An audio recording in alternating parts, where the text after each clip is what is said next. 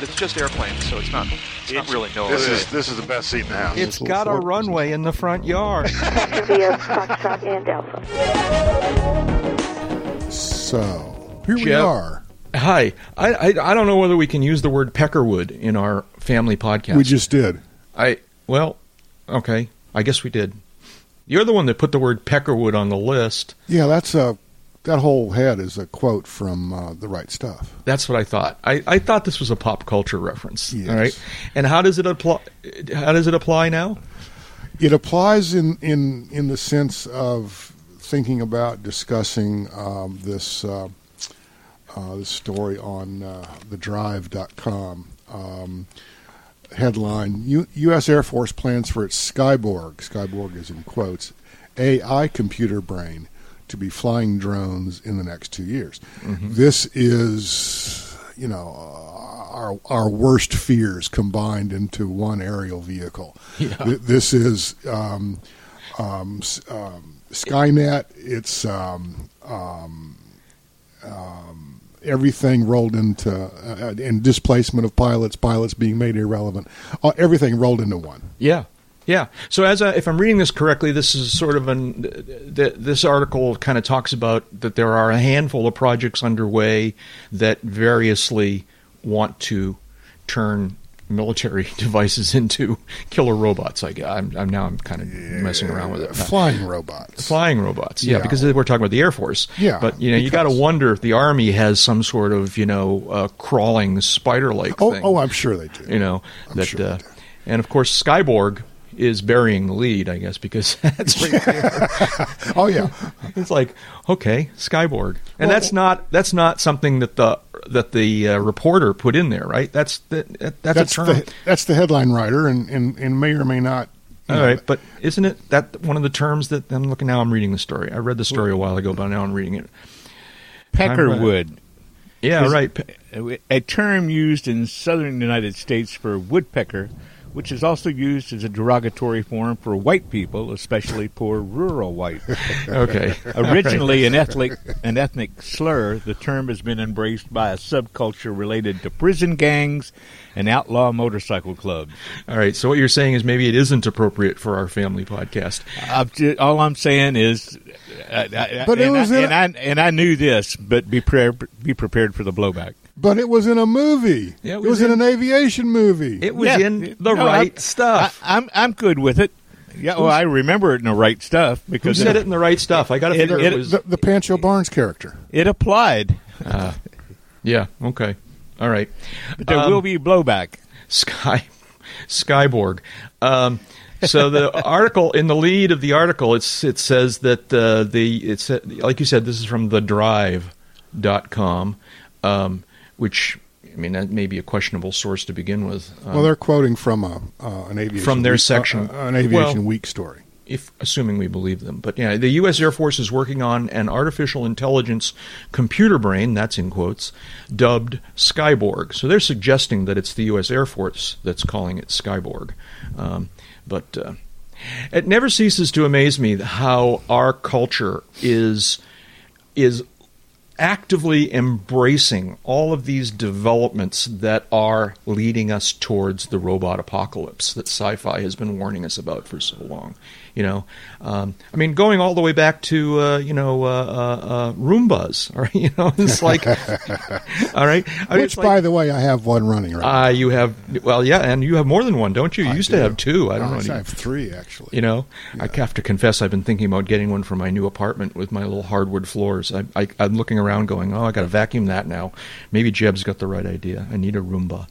Um, but yeah, we our culture is just embracing these robots like crazy. You know, I mean, all these little robot toys, and we've got robots that are doing this and that, and and self-driving cars, and uh, you know, and- Self crashing cars. yeah, I know, right? You know, but but one, the, one of the things that I, I find interesting or, and or unique and or oh my god about this is what they're really talking about is a um, kind of a mother drone um, Mm-hmm. that would act as the AI, the artificial intelligence, for a bunch of other drones Mm-hmm. that would be airborne at the same time, so that um, not only do you have multiple aircraft that are unmanned, uh, uncrewed, um, but you also have um, the AI um, taking control of, of all of these craft, and and uh, whatever that mission might be, uh, whatever um, um, wherever it's the mission is conducted. Um, they're putting their faith in software. I know, all we have to all we have to do is ask Boeing how that's coming out. I know. I mean, what could possibly go wrong? Yeah, right? yeah. Uh, Well, one thing about it, this this wing this wingman would not pull a Maverick and go heading off to chase some sexy astrophysicist. Possibly true, possibly true, but they may, you know, decide. Well, I'm going to go chase that Airbus. because it looks suspicious. It looks suspicious. Yeah. Yeah. Um, yeah, I it's uh, yeah it's and uh, but by the way, you know everyone say, oh well, this is, means this is the the the onset. We're about to you know oh my gosh, we're going to have um, killer robots.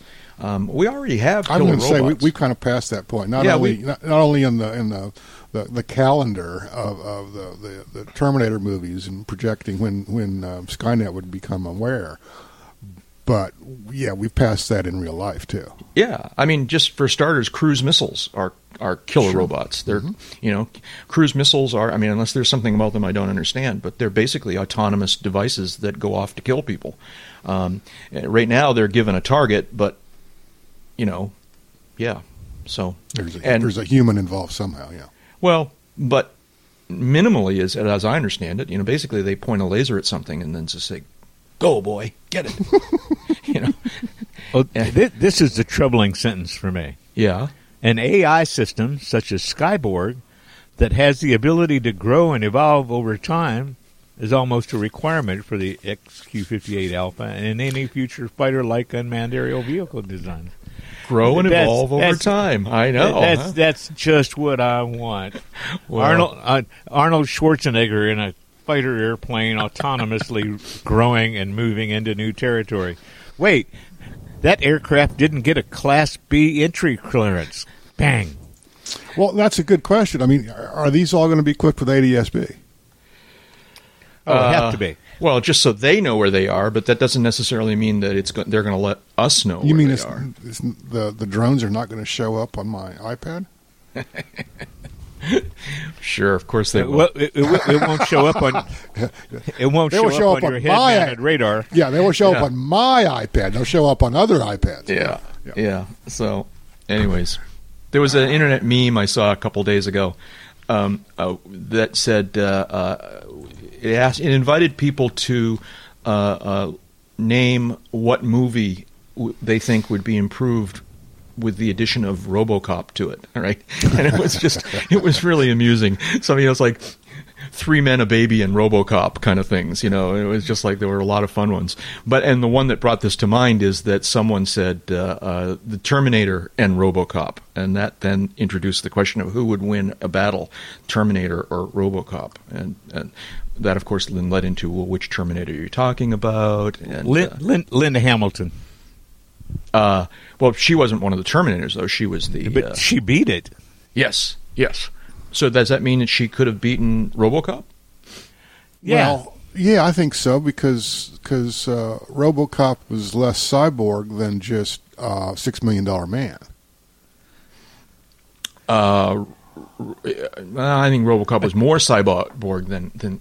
But yeah, I, I, yeah, it's Uh, well, I was going to say the, uh, the the cyborg from the uh, the movie is uh, all robot, and RoboCop is still partly human. right, and that's the, the you know that, that that's the that's the the the uh, the dramatic device. Sorry, the idea that its humanity will somehow overcome something. Well, when the, when RoboCop first came out, and a group of us crazies went to see it at the theater, it was like, what do you think would happen if they slipped a little LSD into his food? yeah, I don't know. Yeah, I think being turned into a cyborg is pretty much the equivalent. I've never done LSD, but uh, yeah, I uh, it's uh, it's got to be a mind altering experience, so to speak. well, that's if, if that's the best you could do in the way of a segue, this is going to be a lousy episode. Welcome, folks, to Uncontrolled Airspace. With an emphasis on uncontrolled. That's right, the General Aviation Podcast. I'm Jack Hodgson, coming to you from uh, from uh, where am I coming to you from? The uh, the, uh, the alongside the banks of the ever industrious Cocheco River in Dover, New Hampshire. Okay, uh, Gitche doesn't go in there anywhere. Huh?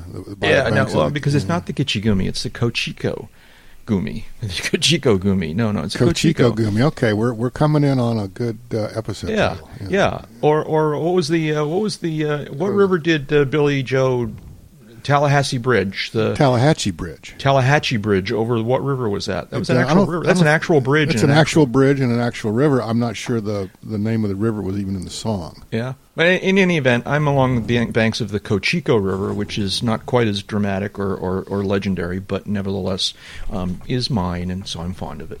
Uh, and I'm here in our virtual hangar, uh, talking with uh, two of my very, very good friends, uh, coming to us from. Uh, uh, I don't know whether you're near the Tallahatchie Bridge or not, but Wichita, Kansas, uh, is the is the air capital of the world, and that's where Dave Higdon's right now. Hi, David. What's going on with you? Well, I am within a block of three bridges over the Little Arkansas River, That's which true. would be the Little Arkansas River in 49 other states. Yeah, I understand. I, I buy Arkansas, but yeah, okay. Yeah. we got a bright, sunny, shiny day today, and Mm-hmm. uh, uh, we've had off and on precip, so the the trees are starting to bud out. So, it, and it's nice. We're getting temps in the 60s during the day and low 30s at night. Yeah, that's nice. Yeah, it's maple maple syrup season then, right? Yeah.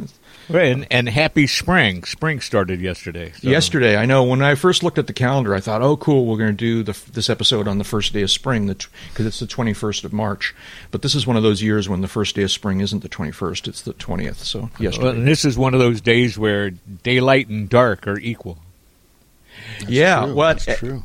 and actually, I you know, it's one of those funny things. Apparently, the the uh, the, the p- threshold where we passed beyond 12 hours of light, all right, was on like the 18th or 19th. It's one of these weird, um, you know, having sunrise, sunrise, sunrise, sunset things um, that that it, it doesn't that that passing of that threshold, that milestone, doesn't happen on the first day of spring. It can happen a day or two before for some strange reason. But whenever it happened, it's happened, and that's a good thing because I just, you know, as much as I love the fall, which is uh some ways my favorite season, I'm I'm always put in a good mood this time of year. You know, it's like the winter's clearly going away. Uh, the days are getting longer. The trees are budding, not quite as much here as David describes, but uh, um, and uh, so I like this time of year. And it's obviously nice in Wichita as well, David. So you're having fun. Have you been out on the motorcycle yet? No, I've uh, I've been hunkered down here trying to finish uh, a big list of projects before heading south to the Sunshine State. I know it's coming soon. It's coming soon. And uh, my other good friend here in uh, our virtual hangar uh, from the uh, the what is it? The Sunside Sunshine State.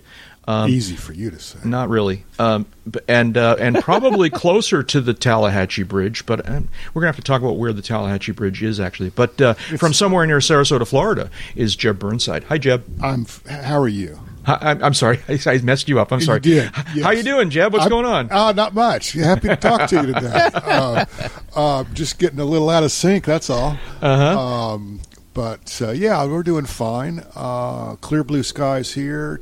High is going to be 75. Low humidity.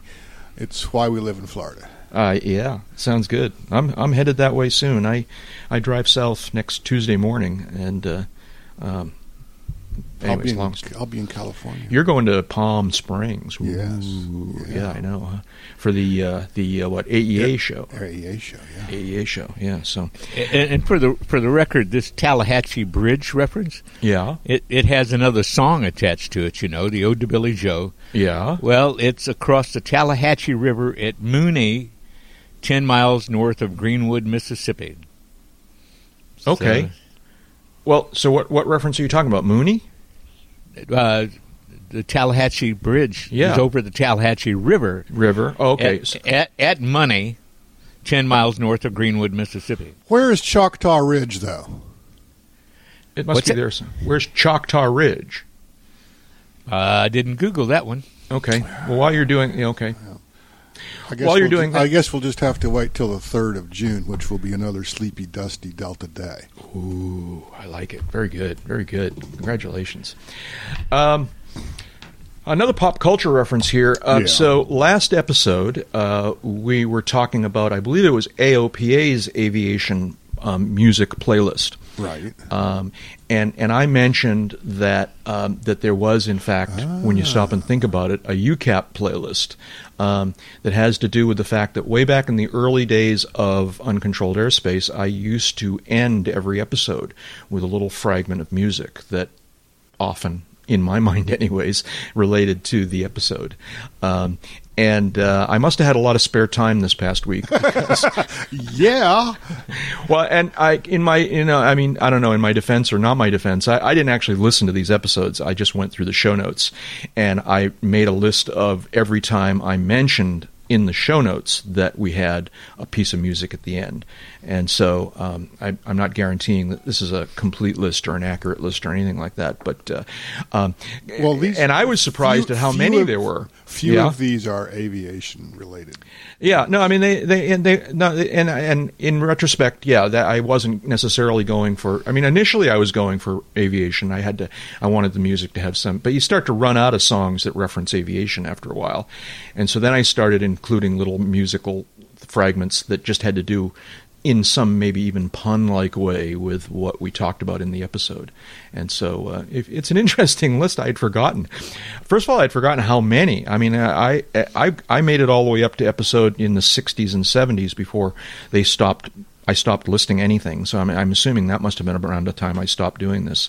Um, but, uh, um, you know, I mean, obviously episode 60, 64, um, where the music was when I'm 64, uh, was uh, Yeah, that's almost two years in. So uh, I did this for a longer time than I remembered. Um, and uh, when I'm 64, by the way, is an interesting. So here's a bit of UCAP playlist trivia. yeah. Um, it it may be the only song that got used twice. Because apparently, let's see now. I used No, when I'm that's not- 64 back in episode 10.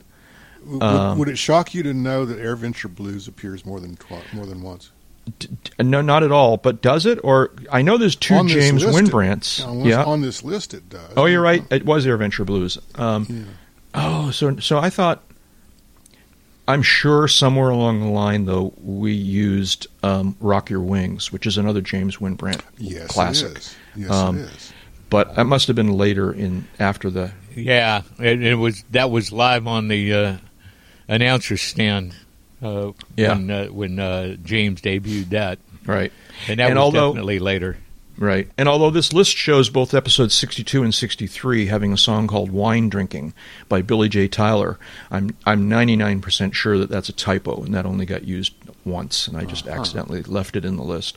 Um, eventually, I'll I'll actually listen to these and figure out what's going And on. And how in the ever loving mm, did we ever figure out a way to use "Kumbaya" with Peter, Paul, and Mary? How, how- what in I- you know, do we You do we do we need to supervise you more closely? Is my, No. I guess what I need to know. I actually have a vague recollection that one of you referred to something as being a kumbaya moment. Aha.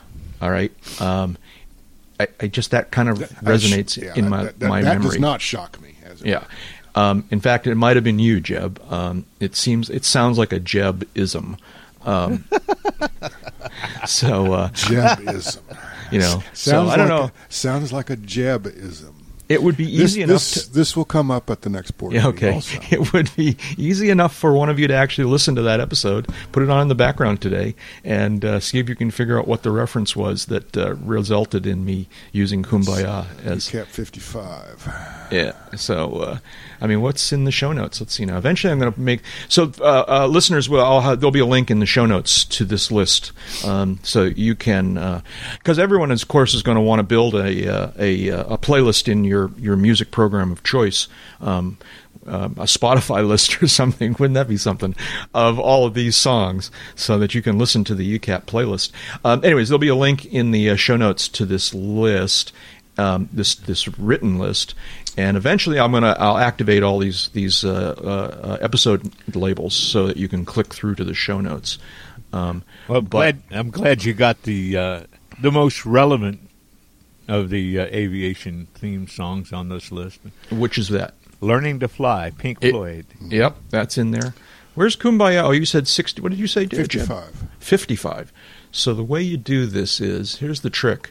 If you go uncontrolledairspace.com slash show notes uh, slash UCAP, I'm sorry, say it again, 55? 50, 050. I guess it would be Zero 050. zero five five.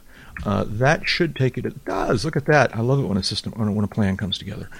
Uh, what does the show notes say here? Um, let's see now. Oh, is this a? Yeah, we, we're starting to get people screaming at the radios. At No, the- no, at the- okay, it's all right. That's what fast forwards for.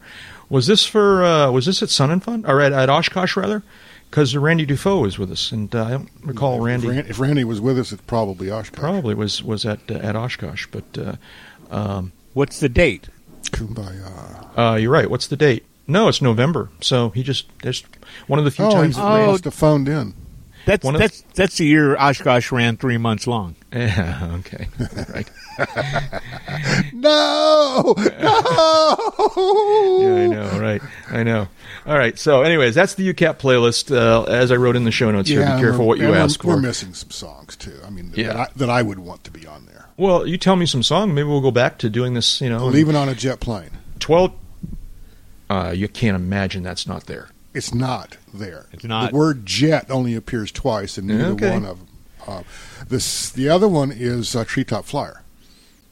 All right, well, that's a good one too. All right, well, you know, I mean, eh, eh, I you know I stopped doing this partly because of workload, but also because I, I reached my threshold of fear about being sued for copyright infringement. Right, right. Um, No, but since they haven't sued us in 12, 13 years now, um, well, there's there's fair comment and criticism used, and you can use snippets. Otherwise, no radio or TV show would ever be able to do movie or music reviews. well, good for you. I'll I'll, I'll refer to the, the the lawyers to you, David, when they Yeah, call.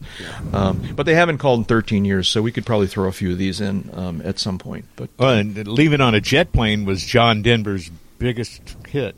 yeah, so Until his last hit.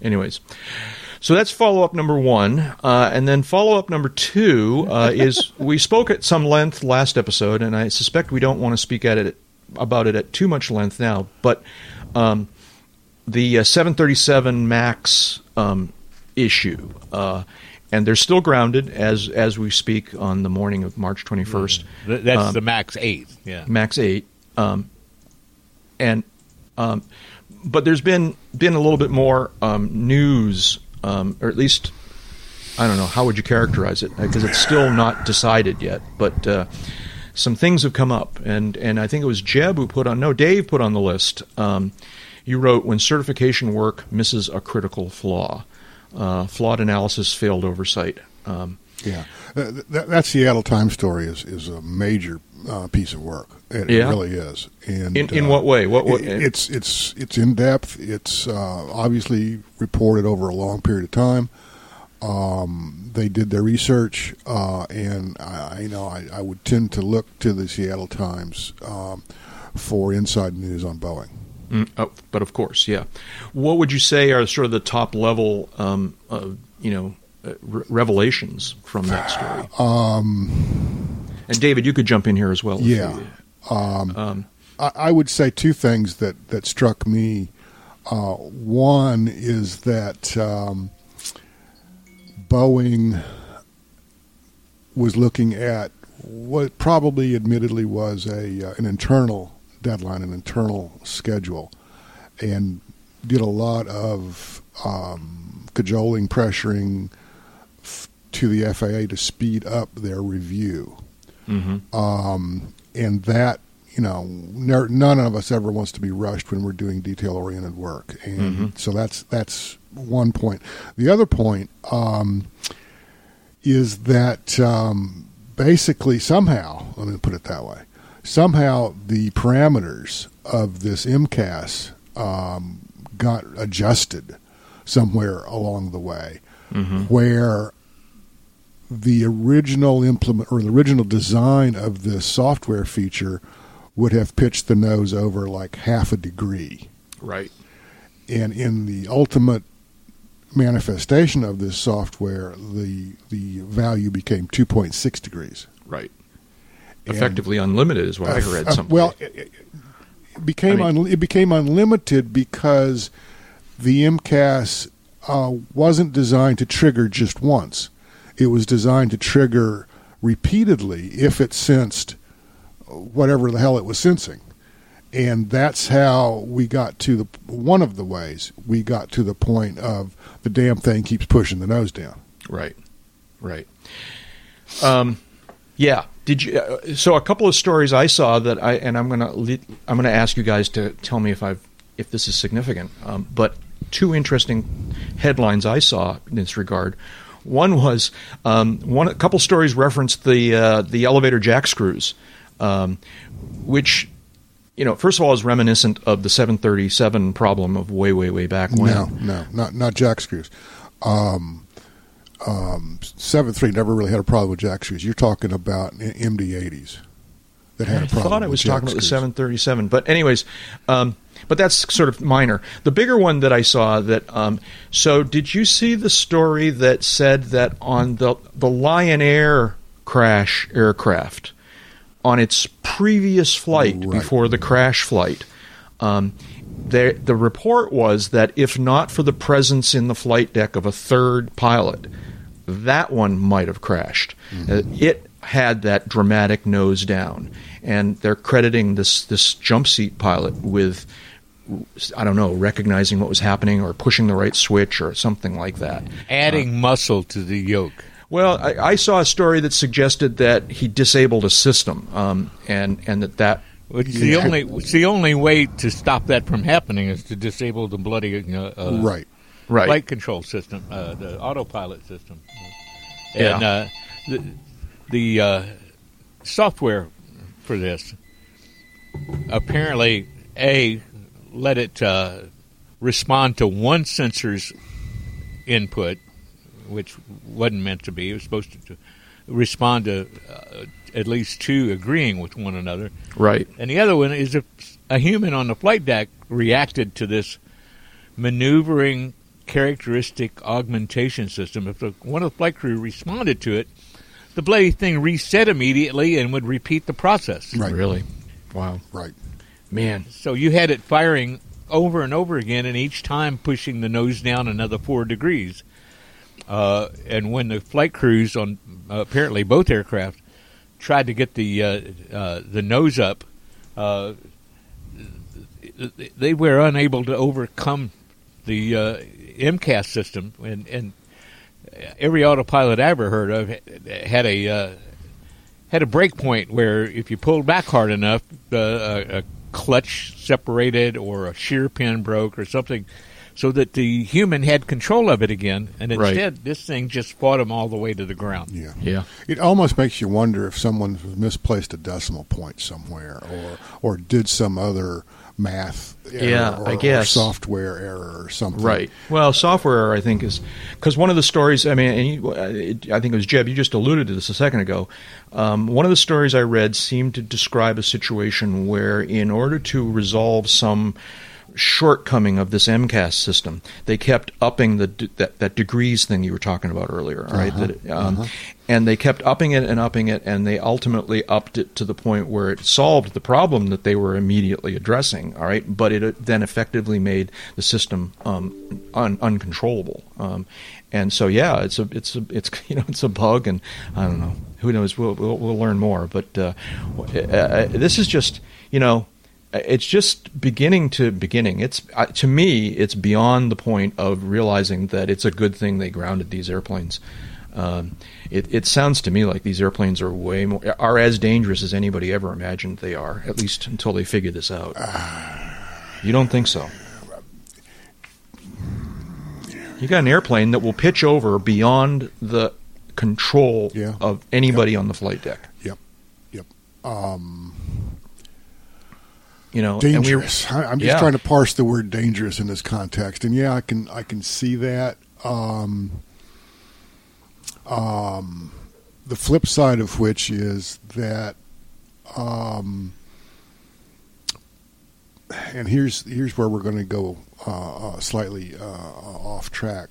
yeah, The flip side of that is crews who were trained in how to disable the system survived. Or, or survived is, is a strong Mhm. word too, in that crews who were trained to disable the system haven't had this problem. Uh, Jim Fallows uh, at the Atlantic, who's as many of us know is a pilot, uh, Mhm. Cirrus, uh, at least part owner of a Cirrus. Um, he's done a series of, of uh, vignettes, for lack of a better word, on this uh, on the web over the last several days, weeks, uh, and he's made the point forcefully and and uh, perhaps correctly, in my mind, that on one level, not all levels, but on one level, the problem here is one of uh, training and and uh, awareness of the aircraft systems. Uh, exactly 120 degree, uh, 180 degrees uh, opposite of uh, someone who recently said that, that airplanes are becoming too complicated. Um, they're not becoming too complicated, but occasionally we forget to train pilots on how to deal with abnormals. This is certainly an abnormal, um, and because Boeing apparently because Boeing didn't think that this was a critical system, didn't, uh, and because they were trying to make it a common type rating uh, across the 737 model fleet, um, they didn't go out of their way to point out this system and train pilots in how to disable it. hmm yeah, If they So- had, if they had, which gets back to the original, your original comment, Jack, about the Lion Air airframe on the previous day encountered a similar issue, and a jump seat pilot knew how to disable it. Well, how did he know that? Training. How, where did he get the training? And why did he get the training when these other guys didn't? That's a big question in my mind. yeah. I, I agree. That's a good. It's a good question, and hopefully we'll get an answer eventually. So, uh, I bet you we talk about this again in the future. I bet you we will talk about this again in the future. Yeah.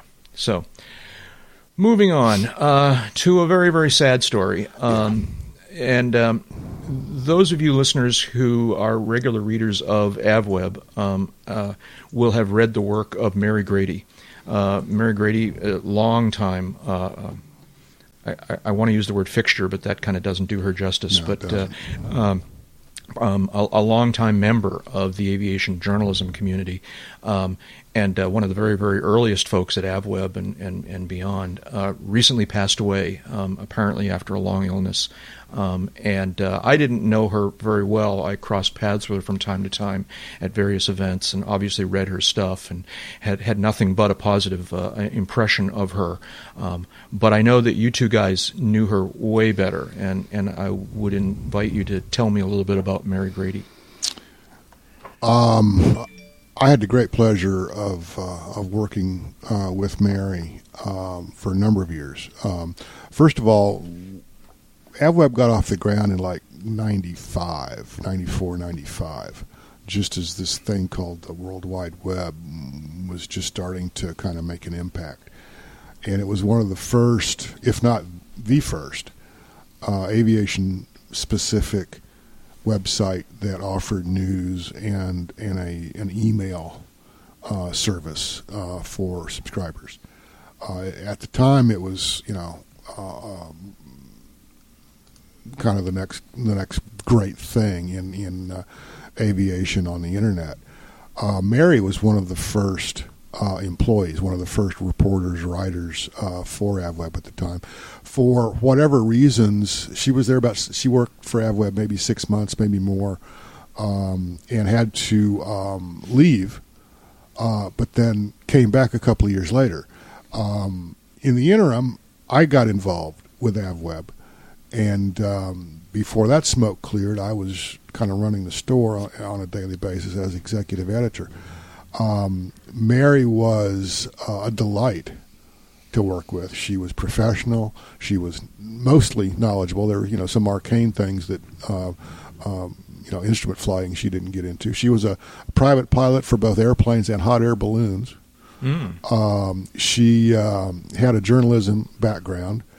Um, she had a lot of other outlets. If you've read the Robb Report um, for any length of time over the years, um, any general aviation coverage in there probably has her byline. Uh, and I'm sure there are other outlets. That's just one that I know of. Mm-hmm. Um, she's been in my airplane on, on trips to Oshkosh. Uh, we, uh, uh, again, worked together uh, for several years, several Oshkoshes, several Sun and Funs, uh, several other uh, events of, of that sort. Never had um, a crossword, uh, was always professional, um, and um, someone who you could count on to um, tell you the truth. You know, if, if, there's no news in this press conference I just sent her off to, she would tell me that and would go on to something else. If there was a problem that she saw, she would tell me that too. And uh, um, unfortunately, I, I, when I left AvWeb, I didn't get the chance to work with her directly any longer. Uh, that was 15, almost 20 years ago now. But um, always enjoyed reading her stuff. Uh, always uh, enjoyed seeing her at the various shows. Always, she always had something uh, uh, new and different to to to say, and, and was just a pleasant person all the way around. Mm-hmm. Um, if she hadn't been at AvWeb during those years, we would have had to invent her because uh, she was mm-hmm. one of our go-to people. And Mm-hmm. uh, I, I for one, will miss her professionally. Uh, I will miss her personally, and uh, I, I think the uh, um, the area, the the the endeavor of aviation journal, at least general aviation journalism, is poorer for her absence going Yeah. forward. Mm-hmm. Yeah. David, uh, what, what was your your relationship, if you will, um, with Mary? Well, in the years that I was, uh, Mary and I overlapped at. 'cause, um, I started working for Mike Busch on that in '95 uh, before I quit uh, my staff job, and and uh, I, I basically echo what uh, Jeb said. She was consummate pro. She was always pleasant. Uh, she always had a a good attitude about it, and you always knew when we were uselessly sitting through something that wasn't going to go anywhere because you could look over her and briefly see a little eye roll there, but then it was back to poker face. And, and uh, it, it, it's, it's just a good human being. I mean, uh, she uh, contributed a lot to the aviation community outside AvWeb uh, Yes. with her work and her flying, and, and it's sad that she's it's sad that she's gone so young. Yeah. Yeah. So, anyways, um, our thoughts and, and prayers and, and, and, and, and memories will go out to her, and, and uh, you know, her body of work will live on, and uh, um, that's something, I guess. Anyways, yeah. Mary Grady. Uh, what's next here? Yeah, um, I shuffled the list a little bit. So I, I referenced a moment ago the uh, the Atlas Air crash, um, which is another uh, mys- mysterious. Is that a reasonable description? Um, Uncommon yeah. What was the aircraft involved here? 767 300. And this crashed on approach to I want to say Houston. Correct. Okay. Um, and it was cargo, so um, there was a, a fewer souls on board, but nevertheless, um, everyone on board died. All three. Yeah. Um, so, uh, what what do we know about the circumstances of this? Um, can one of you describe the scenario? What happened here? Uh, Did it just start? get into bad turbulence and lose Well, control, or Yeah, is that what they're it's- thinking it's now? It's unclear. Yeah. Um, it was a regularly scheduled flight from Miami to Houston. Um, pilot, co-pilot, jump seater. Um, They were in the descent and maneuvering around and or through some some moderate at least weather, um, and um, the according to the NTSB, and the NTSB has a uh, a news release out uh, dated March five um, that talks about um, what they've what they've picked up so far from the flight data recorder and the, and the cockpit voice recorder. Um, their work is not finished on the, with those two tools, but uh, um, basically the the flight had been vectored around um, and or through some moderate weather. Uh, there were some um, uh, G force excursions.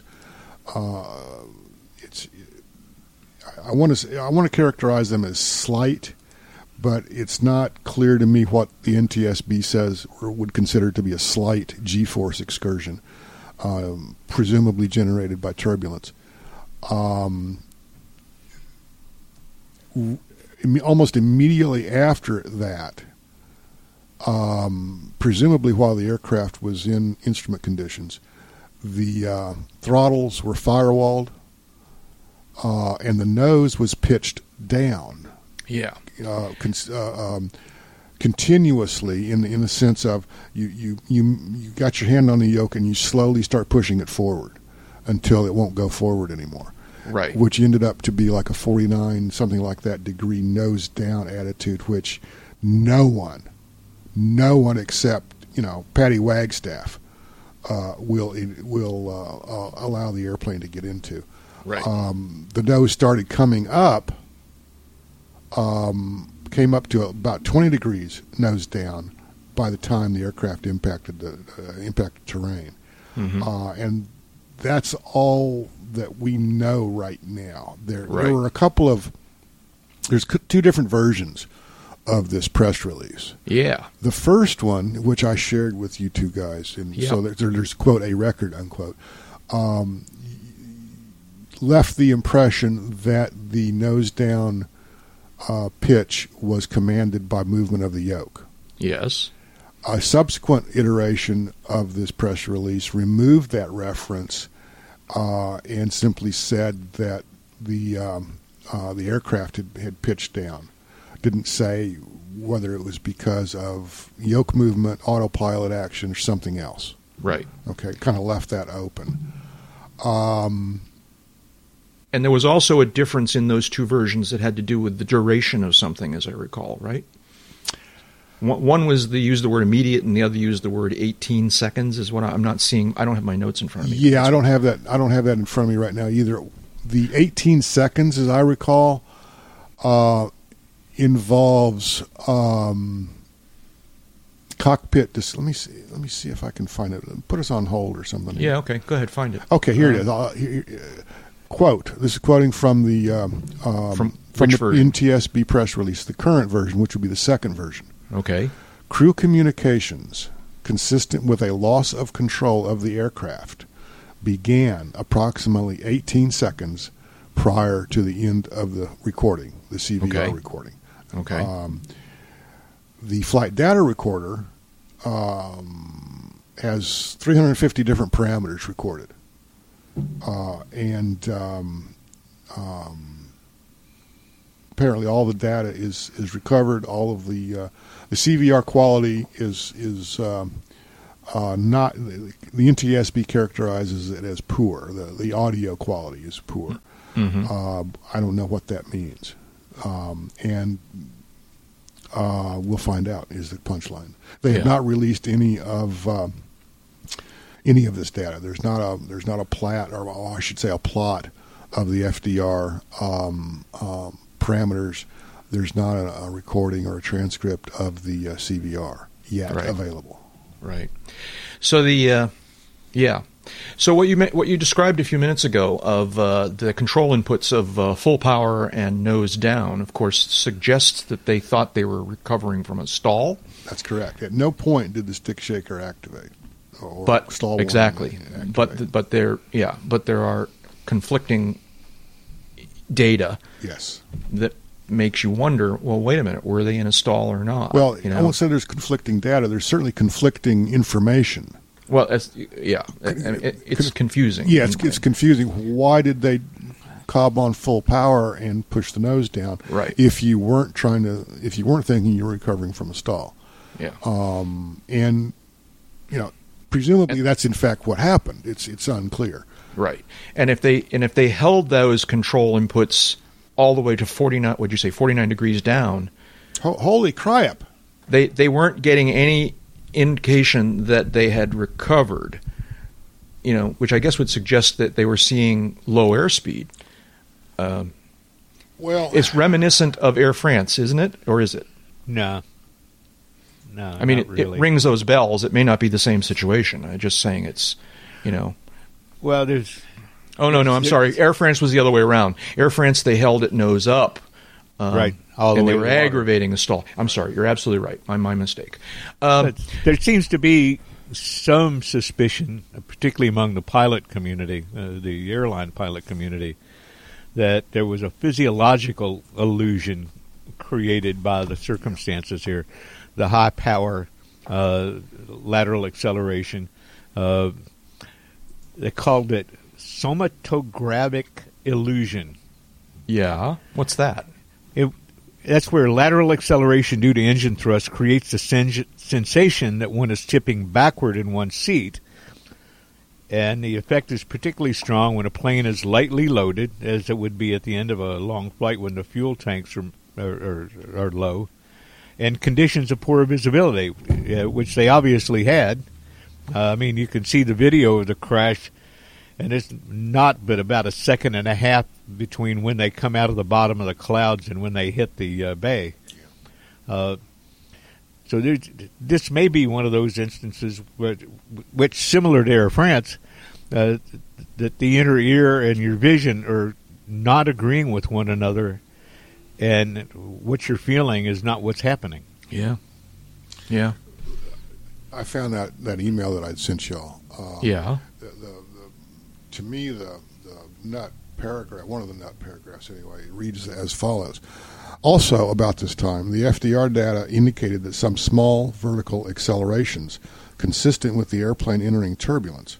Shortly thereafter, shortly after, when the airplane's indicated airspeed was steady, about uh, 230 knots, the engines increased to maximum thrust, and the airplane pitch increased to about four degrees nose up, and then rapidly pitched nose down to about 49 degrees in response to column input. That's what was said in the original release. Right. Column input, presumably being um, a pilot uh, uh, pushing the yoke Yeah. forward. But then they Um, kind of walked that back later They on. They did walk that back, um, and I don't have um, that particular release. Oh wait, do I? Yeah. I know. I mean, suffice to say, it's confusing. It's very confusing, and some of this is you know just imprecise language on the part of NTSB, and Right. and, And- and uh, I, I kind of get that. Okay. Go ahead. So you're not you're not you're not waving the conspiracy flag here. This is kind of routine corrections to these preliminary reports. Uh, This is not a preliminary report. This is a, Or- this is a press release. Okay, so you read a lot more of these things than I do, Right. Um, and I just wonder whether it is kind of common or uncommon for them to have these kinds of corrections. It's well again again we're talking about a press release. We're not talking Right. about a, an accident report. Right. I would I don't know what the exact statistics are. I would say maybe two final reports a year get edited slash changed. Um, Okay. on the part of the NTSB for whatever reasons, and those reasons could involve, um, you know, a typo. They could involve um, strong, consistent, well-informed, and supported feedback from parties to the investigation, who forcefully made the point that either part of the final report was in error or um, material um, that uh, should be in the report or should not be in the report uh, was uh, um, a problem. Right. So I, there's, I, I, you know, I think of uh, you know two or three reports over the years that have been that have been amended after they were finalized, um, and there's any number of reasons in, in all of those cases for, for those reports to be changed. Okay. All right. David, And- anything you want to add to this? Because we should move on here. Well, in reference to uh, the, the, the 18 seconds, it, the uh, release here is talking about the uh, the uh, audition. That is the first play of the cockpit voice recorder. hmm Uh, length of recording is approximately two hours and was obtained from a download of a solid state type cockpit voice recorder. This is all fairly standard uh, NTSB language. But the last bullet point on here is crew communications consistent with a loss of control of the aircraft began approximately 18 seconds prior to the end of the recording. Right. Right. So they weren't even out of the bottom of the clouds yet to see a Right. horizon when uh, they realized that they were that- that they were in big trouble. Right. Uh, so the uh, and the flight data recorder they've got they've got that. They're 350 parameters to look at on that FDR. Right. Uh, so we'll learn more as time goes on, and uh, we'll, we'll, Yeah, and but corrections to press releases are just that. It's like, oh, that's not the word that I meant to use, and let's update that. Or that actually is not what they're telling us from the field, so we need to change that. And I don't read anything into that except conscientious people trying to be as accurate as possible. I would agree uh, 99.44, 100% of the time, except that um, for one reason or another, they put in the phrase in response to column input yeah. uh, into the into that paragraph about the FDR data, and uh, one of the parameters I'm sure is the the uh, control column position. Um, I think we'll all have to wait and see. Yeah, and let's leave this on the table, Yeah. and, and Yeah. uh, when we learn more, we'll report more. So, anyways. Hi, this is Jack. We here at Uncontrolled Airspace are very grateful for the financial support we receive from our listeners. There are two simple ways that you can contribute to this podcast. You can make a one time, non repeating donation by using PayPal. It doesn't need to be very much, as little as 10 or $15 is a big, big help. Or you can make an automatically repeating per episode pledge with Patreon. With the online service patreon.com, you can pledge as little as $1 per episode, put limits on your per month contribution, and change or cancel your pledge at any time.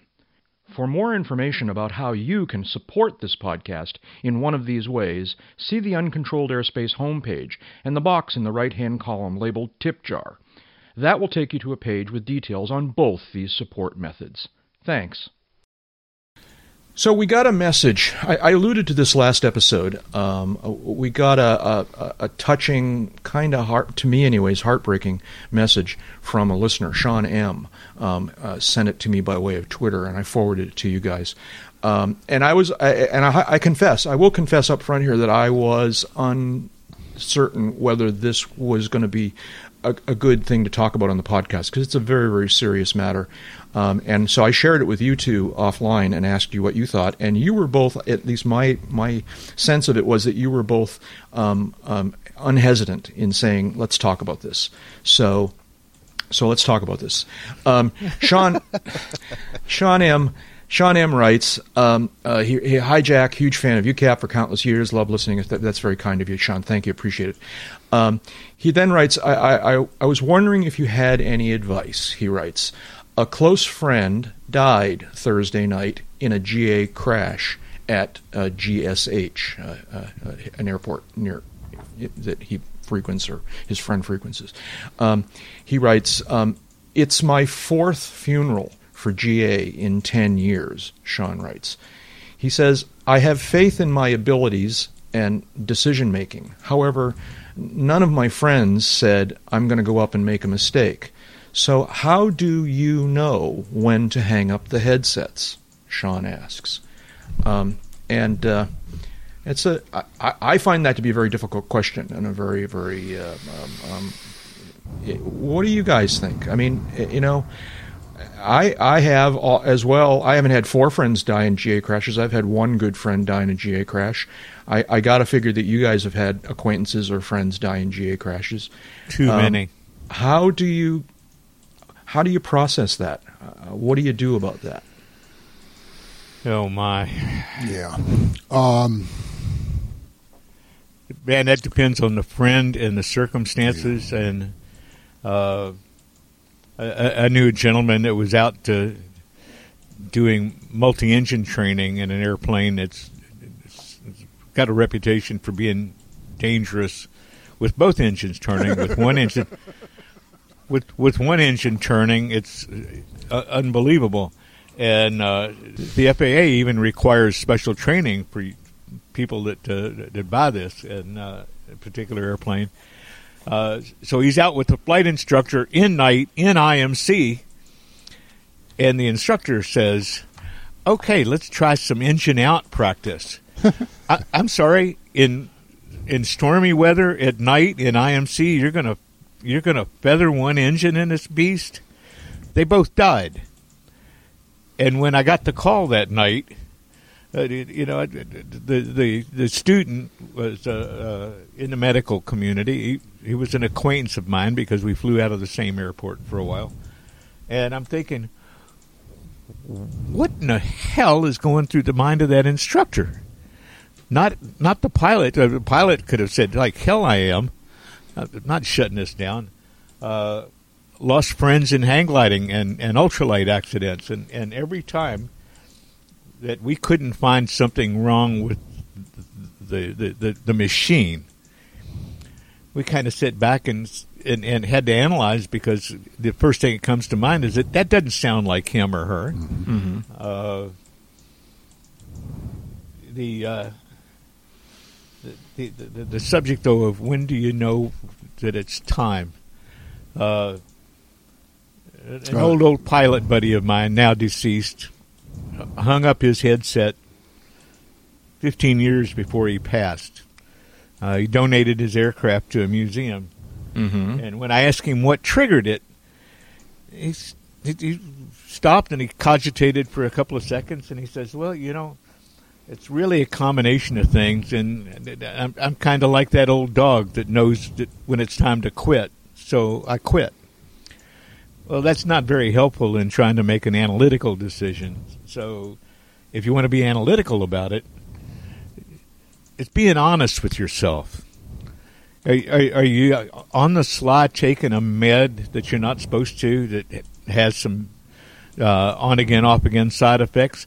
That's a good time to think about quitting or taking a different med. Uh, you find yourself unable to pick out the runway end on a night arrival. That's a good time to consider not flying at night anymore instead of saying, "Well, I'll I'll, I'll tough it out. I'll get through it." Uh, the uh, physical incapaci- incapacitations that we can suffer, a, a, a lot of them we can't predict. But if you're in the doctor's office a whole lot and there's issues with your physical acuity, your visual acuity, or your mental processing, that's a time to think about quitting uh, or doing what some of my uh, older friends have done over the years and drag along a young pilot as a safety pilot when I'm uh, on trips. And I'm talking about guys that are in their late 80s and into their 90s who were still flying and were legal, but they recognized that there were times when things didn't exactly fire the way they did. The synapses were a little slow.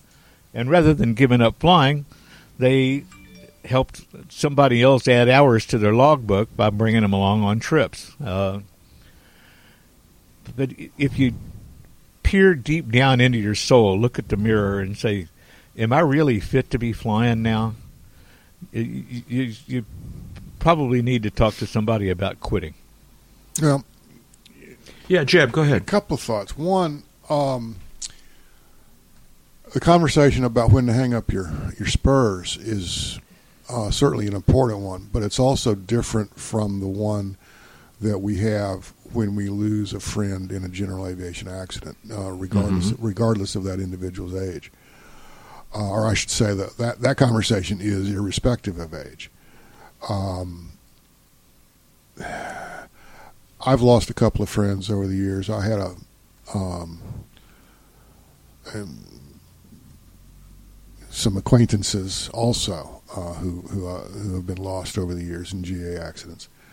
Um, thankfully, uh, that's been both rare and uh, not recent. So, you know, with all that as a as kind of a preamble, um, there's a lot of I don't know what to how to describe. Uh, there's a lot of easy things that we sometimes think or say in those times, which is, oh, he or she was doing what she loved, or uh, um, um, and, and you know things like that. And yeah, that may be true, but I'm sure that they didn't really particularly enjoy the circumstances they were in at the last few moments. Mhm. Um, anytime you're um, engaged in an activity like aviation, whether it be scuba diving, motorcycles, um, cross country skiing, um, any anything, any, Mhm. anytime you're not sitting at home uh, uh, um, watching television or sleeping or, or something, you're at risk.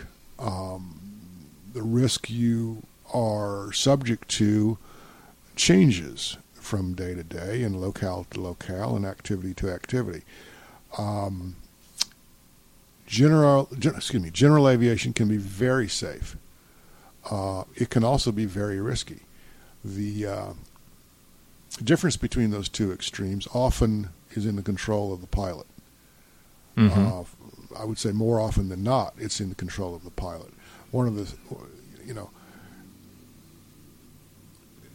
if you ask someone how they got to be um, a pilot with so many hours and so many years of experience, and perhaps without any accidents, incidents, enforcement, um, one of the answers probably has to be because I know when not to fly. Mhm. And um, whether it's a matter of the pilot not feeling well enough to, to deal with something, not feeling up to to the task of a four hour trip in thunderstorms and IMC, uh, pick, pick your poison. Um, the wisest, safest decision is to not fly. We don't do that quite enough in my book. Mhm. But more importantly, um,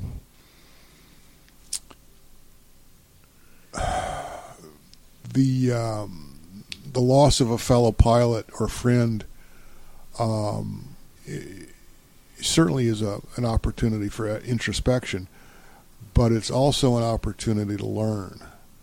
Um, and you know what happened, why did it happen, what is it about this friend's composition, his or her makeup, that may have resulted in this this uh, uh, this crash.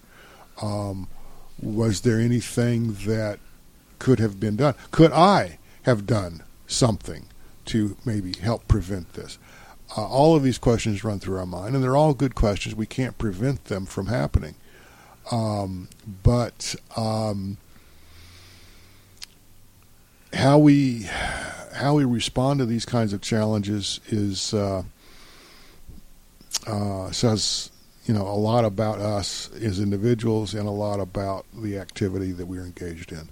Mhm. And I hope I hope our listeners never have to deal with that. Yeah, yeah.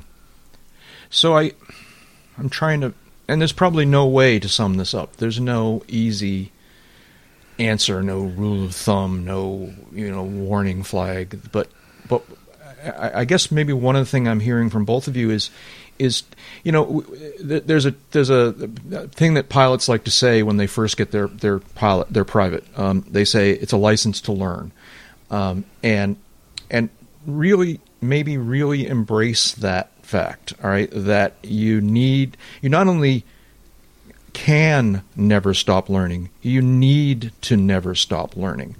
Um, and um, if you have maybe if you have any doubt about if you if it crosses your mind that there's an issue that there's something um, then that's the flag all right is and and and that that training is so readily available to us. You know in a lot of pursuits there's there's there's initial training and that's more or less it and then you're kind of on your own. But with aviation all right you're not more than a few miles or a telephone call away from a cfi who will go fly with you.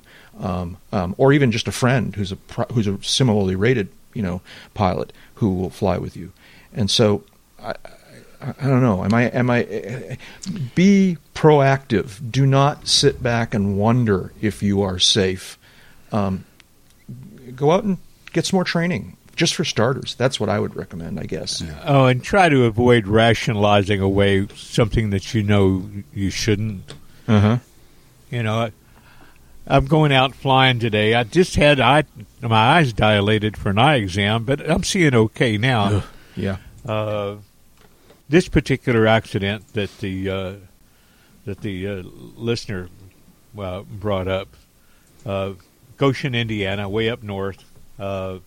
Piper Saratoga turbocharged, uh, ten-year-old airplane.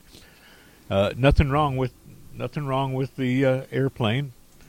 Uh, really, nothing wrong with the pilot. But he was out practicing instrument approaches. He was going to do an RNAV approach to runway Mhm. 27 at Goshen. Now, the guy had to be familiar with the high tension uh, electrical uh, wires going near there because that was his home field. And that's kind of stuff is usually depicted as uh, something in the protected area of the approach plates. Uh, somehow or another, he got in the wrong spot at the wrong time, hit one of those high tension wires. Mm-hmm. And the video from the airport shows a bright flash in the air, and then the airplane disappears, and then an explosion on the ground. Uh, not brain surgery to say, okay, the guy got where he shouldn't be, and contacted the uh, power line, and the aircraft crashed, spun Yeah. into the ground. Uh, guy's name was uh, Neil. Uh, gee, was that a case of bad judgment? Uh, was that a case of uh, thought he could see better than he could? Uh, I'm not suspicious that it was a case like the Delta uh, L10 or L1011 or DC10 crash in uh, in Dallas about 30 years ago Elton Eleven. uh, where the pilot was not medically qualified. He was taking antipsychotic medication on the sly, hiding it from his employer's doctors, hiding it from his personal doctors, using multiple doctors to get refills on a script that he was only supposed to take two weeks at a time and, and then drop for two weeks. That's a guy that should have been smart enough to retire, or at least not to go up on something that affects your judgment as severely as an antipsychotic can. We got nothing like that here. Mm-hmm. Yeah. For everything we know, this guy's vision was working fine, his judgment was working fine. Uh, just one of those damnable instances of made one one small mistake that turned into one big problem. Yeah. So, um, yeah. Jeb, anything else you want to add to this? Um, no, not really. I, I, uh, you know, it's a, it's a perennial uh, and difficult topic. Um, um, Yeah. yeah, I, I, I think I've said everything I need Yeah. to say. Anyways. Sean, thank you for Yeah. uh, for your, your question and for uh, uh, uh, uh, trusting us to try and say something intelligent about it. And And, and, uh, sorry that we don't have a definitive answer because Yeah. there is no definitive answer. yeah, but uh, but uh, our our hearts go out to you, and we're sorry for your loss and uh, of your friend and uh, and your other friends. And uh, you know, I don't know. Let us know whether you keep flying. I bet you do, quite frankly. But uh, um, but but let us know how you decide to address this thing. Um, I'd, I'd like to hear more. Yeah, anyways. I would too. Yeah. So, what's next? Shout outs. I think I think we're done, I man. I'm tired yeah, now. That's, that's, yeah, let's, I'm tired now. What uh, what do we got here? I, I- I Uh, have sh- one. I have one real quick. It's it's to the Associated Press Okay. for um, its long-term failure to understand the concept of the aerodynamic stall. Yeah, I know. We saw that. yep. Uh, Yep. comes to us courtesy of the Washington Post, which um, um, um, had a correction uh, published uh, in an article that they got from the Associated Press, and the lead the lead graph here um, it says it all. Says uh, in a story March 12 about a cargo plane crash in Texas, the the Atlas Air we were talking about. In a story March 12 about a cargo plane crash in Texas, the Associated Press reported erroneously that a plane stick shaker signals an imminent engine stall. Yeah. A stick shaker warns of an impending stall from a loss of aerodynamic lift from the wings. Yeah. And a corrected version of the story is below, yada, yada, yada. My, my only point is that if the Associated Press, who's been around the block a couple of times, and I'm sure this has come up before uh, in the Associated Press over, over its history, uh, can still get this kind of stuff wrong, then what hope do we have for the local fish wrapper? Um, and uh, you know, thanks to the Post and, and the Associated Press, we know that we still have work to do. Yep. Yep. So, God bless the mainstream media. yes, indeed. yes, Yeah. indeedy. So And and and I would just simply, you know, as an aside, nod, nod, wink, wink, wink, wink. Uh, think of how badly they're going to butcher this Atlas Air story, and and already have butchered the uh, 737 Max story. So, Yeah. Yep. Yep. So, anyways, um, let's see now. Uh, here's my my shout out is to remind people that. So this is probably this is almost certainly I would dare say definitely the last episode before we go to Sun and Fun. Um, so the next episode that you hear in the stream will be something from um, Lakeland, Florida, from us. Um, so uh, yeah, we're going to Sun and Fun. Sun and Fun's coming up in uh, I believe it's about two ish weeks from now, I think. Um, and uh, as usual, uh, Uncontrolled Airspace will be at Sun and Fun. Two uh, full blown episodes uh, uh, from from the grounds uh, uh, by way of our friends at Sun and Fun Radio. Uh, one on Tuesday afternoon and one on Sunday morning. Um, both of those will um, not only appear in our regular podcast feed, but will be broadcast live on Sun and Fun Radio's uh, broadcast airwaves and also on their internet stream. is this a shout out? Uh, it's sort of a shout out. This is I the thought place we were where I'm doing shout out. Okay, never mind. We are doing shout outs. Let me know when that's done because I got Yes. a shout out. So, uh, so this is so Sun and Fun. Well, now, so here's the shout out part. Uh, uh, all right, let me finish my thought. So, two full episodes, Tuesday and Sunday, um, as well as shorter daily episodes throughout the week, uh, and uh, we will try and bring you the flavor of uh, this my favorite uh, fly-in, the Sun and Fun fly-in from from Lakeland. Um, the the shout out part of it, I guess, is to a shout out to literally to our friends at Sun and Fun Radio, who actually suffered a small calamity, maybe bigger than small, but a calamity uh, recently when uh, their radio station building, and specifically, I guess, the uh, broadcast antenna, the transmitter antenna, was struck by lightning. And uh, and the lightning protections uh, were insufficient, and as a result, some of the equipment was damaged in the radio station. And so, uh, uh, Sun and Fun Radio is trying to raise a little bit of extra money this year in order to repair and or replace some of the stuff that got damaged by this lightning strike. Uh, one of the ways they're doing that, and you could always just make a donation if you want to send a check to Sun and Fun Radio care. I'm sure you know whatever Sun and Fun fly-in, um, it would find its way to them, but. They are also now uh, selling a cool little collectible. Make it out to, to Jeb Burnside, and I'll make sure Yeah, it gets in the right hands. don't do that. Don't do it that way. Do it. Do it some other way. Um, and uh, but they are doing a, a cool little collectible. Um, it's a little uh, uh, uh, me- uh, polished metal uh, uh, propeller uh, blade. Um, collectible that uh, has uh, Sun and Fun uh, radio information uh, engraved on it, and uh, it's just a, a cool little collectible. And buying one of these for twenty five dollars will help fund the radio station, which we all think is a is a great great program, and certainly been a great friend friend to this podcast. Um, you can order these either for delivery by mail or for pickup at the Sun and Fun Fly-In, and you can go to their their shopping cart webpage, which is snfradio.ecwid.com, um, and uh, get more information about acquiring one of these cool little collectibles and supporting this really cool aviation program. And, so, and, uh, and if you want to just send a check to help them with the equipment, uh, which is what I'm doing, make the check out to Sun and Fun Inc. and on the subject line there at the bottom, put donation for Sun and Fun Radio. There you go. Specify that so that the money, when it comes into the Sun and Fun office, gets routed to the right place. You make it out to Sun and Fun, you get the tax deduction because it's a 503c whatever. Or you can make it out to me, Jeb Burnside, and I'll make sure that it gets in the right spot. All right, all right, all right.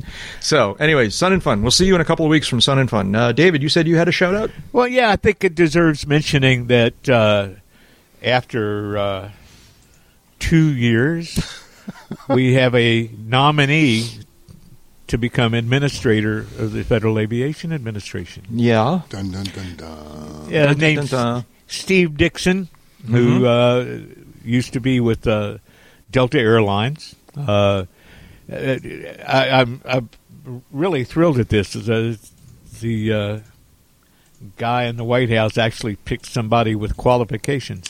I was wondering to hear what you said about that. So uh, that was my impression as well. That this was a surprisingly reasonable choice. Well, yeah, he. Uh, Dickson Now, now. oversaw safety and operational performance of Delta prior to his retirement last October. He's also uh, uh, type rated in a Boeing 57 and 67, flew for the airlines, uh, uh, years of experience in this business. I dismayed that I haven't heard anything about what kind of general aviation background he might have, if any. But that'll come up in the confirmation hearings, and then I can whine about it then. Okay. All right. So, I'm sorry. Say his name again. Steve Dickson, Steve Dickson. and he's replacing Dan Elwell, who has been uh, serving as acting Right. uh, since uh, the. Yeah, some people made the mistake of thinking that uh, the last administrator left when the current president was inaugurated, but Congress made the FAA job a fixed five-year term right. some years ago, and so the last fellow served out his five years. Elwell took over as acting, uh, and now we have a uh, designee. So, Mhm. uh, fingers crossed. Uh, who knows? This time next year, we may actually have a uh, confirmed FAA administrator. This time next year? Holy moly! All right, maybe, maybe. Anyways, good deal. Good deal. Uh, Jeb, any uh, thoughts on that, or, or any other shout out? Just, you know, Mr. Dickson, uh, congratulations on your nomination. Dude, have you really thought this thing through? Okay. All right. It's fork time for sure. Now we're straying into dangerous territory.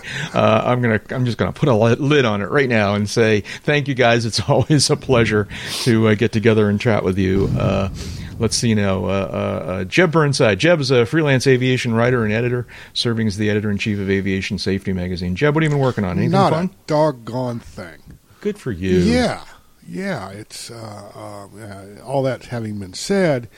I am gearing up to, to crank out the May issue of Aviation Safety. Uh, I'm also getting geared up to uh, head out to Palm Springs, as we talked about earlier, uh, Mm, to yeah. attend the.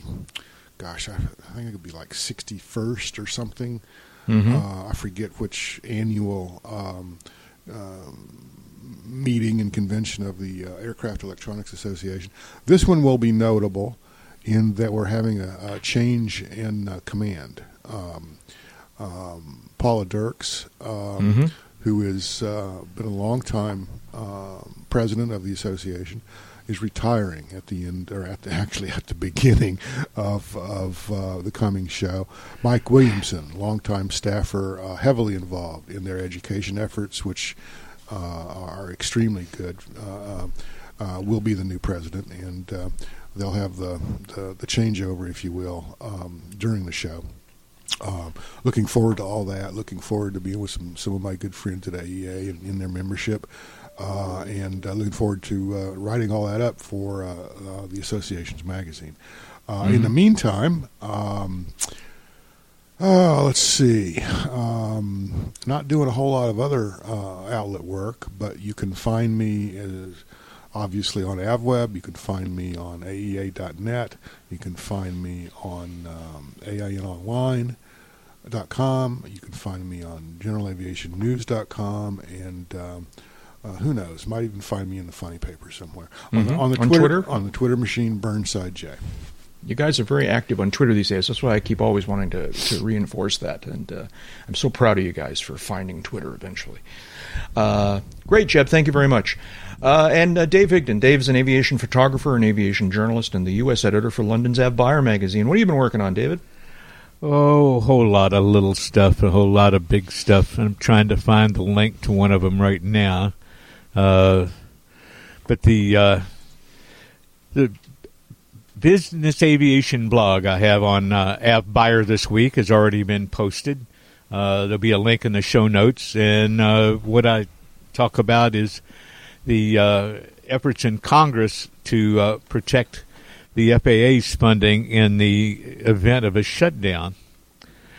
And uh, there's companion bills in uh, both chambers now, and uh, should be a good to uh, a, a good debate coming up on this. So the idea is to use the existing funds coming into the Airport and Airways Trust Fund uh, to continue to fund the FAA uh, in the event of another shutdown so that we don't have things happen like an at- work to fix a flaw in 737 MAX 8s goes on hold for 35 days because of the partial shutdown. So Right.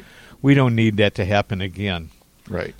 Uh, so, and one other thing that I'm kind of happy about, and that's my debut article in a magazine called Elite Traveler. Uh, that's it- right. This is very cool. it's uh, kind of a new gig for me. I'm hoping to do more with them, but it's a uh, uh, magazine published out of uh, New York City, and it uh, is placed in charter jet and business jet cockpits, or I mean cabins uh, at business jet FBOs. And uh, the subject of the article, the headline says, "Come fly with me, top jets for great escapes." and instead of looking at the same old how you can use your jet for business, we said, here's 10 places that you could go to with this jet to have fun. Burning Man, uh, Telluride, uh, the Super Bowl, things like that. Uh, and I'm going to send Jack the link on it so that Yeah. Well, you already did, and we saw that. Yeah, you're you. That's a very flattering picture of you, David, uh, in the uh, in the authors or the the contributors page. Well, thank you. I'll pass that on to the photographer. yeah, I know. Okay. Because obviously it took incredible photographic skill to make you look good, right? Is that what you're saying? okay, dig yourself It- out it- of this one, it- David. It, Go ahead. It, it, it took waiting on sun to come out that day. I was the, the commemorative Air Force folks here in uh, Wichita were nice enough to let me open up their hangar door with the help of one of their members and uh, put a camera on a tripod and take some shots of myself uh, in front of the uh, T-50 Bobcat that the hangar operates. Mhm. That- and that was a Dead Cow, of course. So Yep. Yeah. So very Uh, cool. Well, congratulations on that new uh, that new uh, uh, uh, medium that you're going to be writing for. Uh, Hopefully, and and they they were great fun to work with. Uh, I, I, always have this little bit of uh, uh, uncontrollable stress and tension when I'm working with a new client because Mhm. sometimes they can be uh, I don't want to say difficult, but difficult still the right word. Uh, these folks were anything but. Uh, so my hats off to them. Uh, they were they approached me. They were wonderful to work with. They liked my ideas, encouraged me to have fun, and I basically made this up. yeah, yeah. They like you. They really like you. Yeah, Something like that. Yeah. Yeah, very cool. Um, where can so uh, let's see now? You mentioned a few places. Where can people find your work on the internet? Uh, www.avbuyer.com, uh, aea.net. Uh, you can find it here on Uncontrolled Airspace or check me out on the Twitter machine where I'm Real Higdon. And I'm on LinkedIn too as Okay. uh, Airscribe. So Terrific. Great. Thank you very much.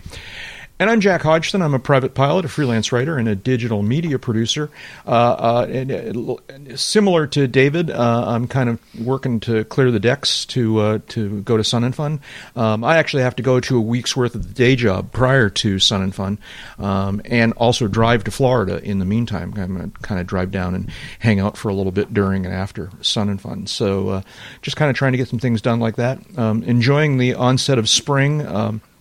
I've actually I've actually started an exercise program. This is my spring kind of get excited about. You know, it's going to be uh, you know bathing suit weather soon, so I got to like get all buff so that I can. Uh, um, Okay, that, and, that- uh, so stop, stop, stop. I, So I've started. A, I don't a have running, enough brain bleach for this. I've started a running and a, a biking program that uh, I have to be careful with this stuff. You know, not being as young as as Jeb and Dave, um, I have to be careful about about uh, these exercise programs. You have, but to, uh, you have I- to ease into it. I am enjoying uh, getting out and being active and uh, and uh, the nicer weather. Um, I leave soon for Florida, and uh, and uh, and then hopefully by the time I get back from Florida, spring will really have taken hold. In the meantime, you can learn more about some of the things that I'm working on and some of the things I'm involved with at various online locations. Most online places you can find me by the username Jack Hodgson. That's my first and last name just bumped together. For example, uh, YouTube.com slash Jack Hodgson, Twitter.com slash Jack Hodgson, and Patreon.com slash Jack Hodgson. Um, on Amazon, uh, you can find my ebooks by searching for Around the Field in the Books section, uh, and you can sign up for my email newsletter uh, at jackhodgson.com. David, was there something you were going to tell us? Well, someday Jack will be old enough to appreciate the uh, wisdom of this uh, because he'll have discovered that time spent flying is not subtracted from your lifespan, which he ain't doing right now. And that's enough talking. Let's go flying. Don't forget pornhub.com slash Jack Hodgson. I could be Randall from the seven downs. Don't pay taxes, I never file. Don't do business that don't make me smile. Love my aeroplane, she got style. Treetop flyer. Well, Lord, I'm born survivor. Mm-hmm. You wake alone.